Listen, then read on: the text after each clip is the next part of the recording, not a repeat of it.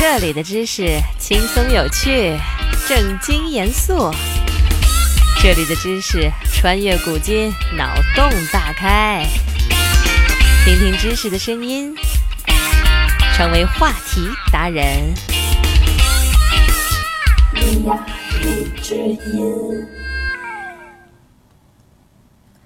大家圣诞节快乐！希望有我的节目陪伴，大家能够度过开心的、充满智慧的每一天。一直在使用苹果手机的朋友们，是否和我有一样的经历？每次 iPhone 发布新机后，自己现在用的苹果就会变慢、变慢。不用担心，你不是一个人。谷歌曾经做过一项调查。发现苹果发布新机之后，iPhone 变慢的搜索指数就会飙升。国外还有一个专门做手机软件测试的实验室，他们测试了一下，发现 iPhone 七更新了 iOS 十一点二之后，CPU 性能下降，根本没有 iOS 十的时候性能好。基本上呢，这就坐实了更新系统就会让旧 iPhone 变慢的事实。近日，苹果居然对这个事情做出了回应。你以为苹果不会承认做了让老机器变慢这么猥琐的事情吗？苹果爸爸说了，这么做用心良苦，都是为了你们好。手机用的时间长了以后，电池性能会显著下降。如果 CPU 还保持以前的性能，那么电池就会显得不耐用。所以呢，当它检测到电池有损耗之后，就会降低 CPU 性能来维持用户的使用，有点像安卓机的省电模式。其实苹果这么做无可厚非，但是我们有知情权呀。既然是因为电池问题，那么就应该告知用户，因为电池老化，我们限制了你手机的性能，而不是应该偷偷的把手机弄得贼拉卡卡卡，也不告诉消费者这是为什么。嘿嘿嘿，告诉你为什么，你就会找华强北换块电池，满血复活了。如果不告诉你嘛，你就会单纯的认为是手机老化了嘛，得赶紧买个新的。这时候就涉及到一个大巨头都讳莫如深的词儿了——计划报废。这是一种工业策略，生产商会将他们的产品设计好有限的使用寿命，过了保修期，你买的东西很快就会有某些功能不好使了，要么呢就是厂商故意停产可替换的零件，总之就是迫使你去买新产品。这个策略的历史可是由来已久，曾经最著名的就是一九二四年，当时市面上绝大部分的灯泡生产商，譬如欧司朗、飞利浦，还有通用电器等等，偷偷成立了一个联盟，约定将市面上所有的普通灯泡的使用寿命限制在一千个小时。按当时技术而言，灯泡已经能够亮两千五百小时了。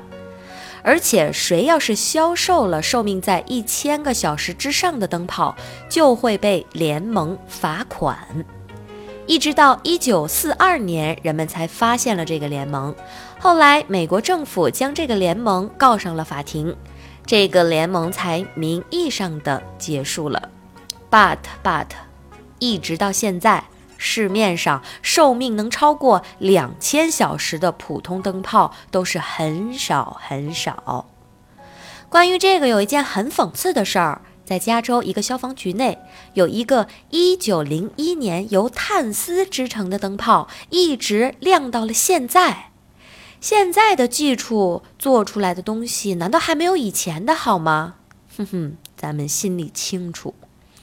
再回到咱们的营销大师苹果，苹果电池容量一直都是大家诟病的点。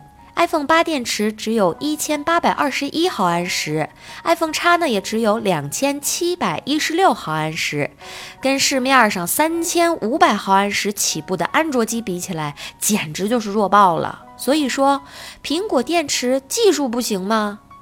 那近万亿美元市值的科技能搞不定一个电池吗？你没看到，因为 iPhone X 电池容量高了那么一丢丢，好多人就因为这个原因而换了手机吗？你看看人家手段这么文雅，用策略来降低产品的生命周期，做策略计划报废，比那些设个参数暴力让硬件不好使不好用的厂商都不知道高明到哪里去了。如果你的手中还有一个陈年 iPhone 五，你会发现 iOS 十一发布之后呢，你的小宝贝儿已经不能更新到这个版本了。再打开 APP 商城，好多应用也不支持了，还不入手买个新 iPhone？当然，不只是苹果的东西变相让你换新，听说安卓八点零出了，简洁流畅，权限管理优化，各种强大，媲美 iOS。但是市面上支持它的手机，清一色儿的是今年刚刚发布的新手机呢。两年前的智能机也想用安卓八点零，是技术做不到吗？当然不是了，只不过厂家不愿意为你一两年前的产品专门做优化而已。想用吗？想用吗？只能换新手机啦。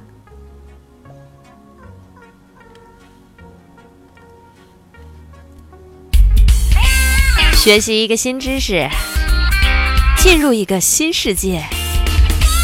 今天的知识就是这些。你有什么疑惑想要解答，快留言吧。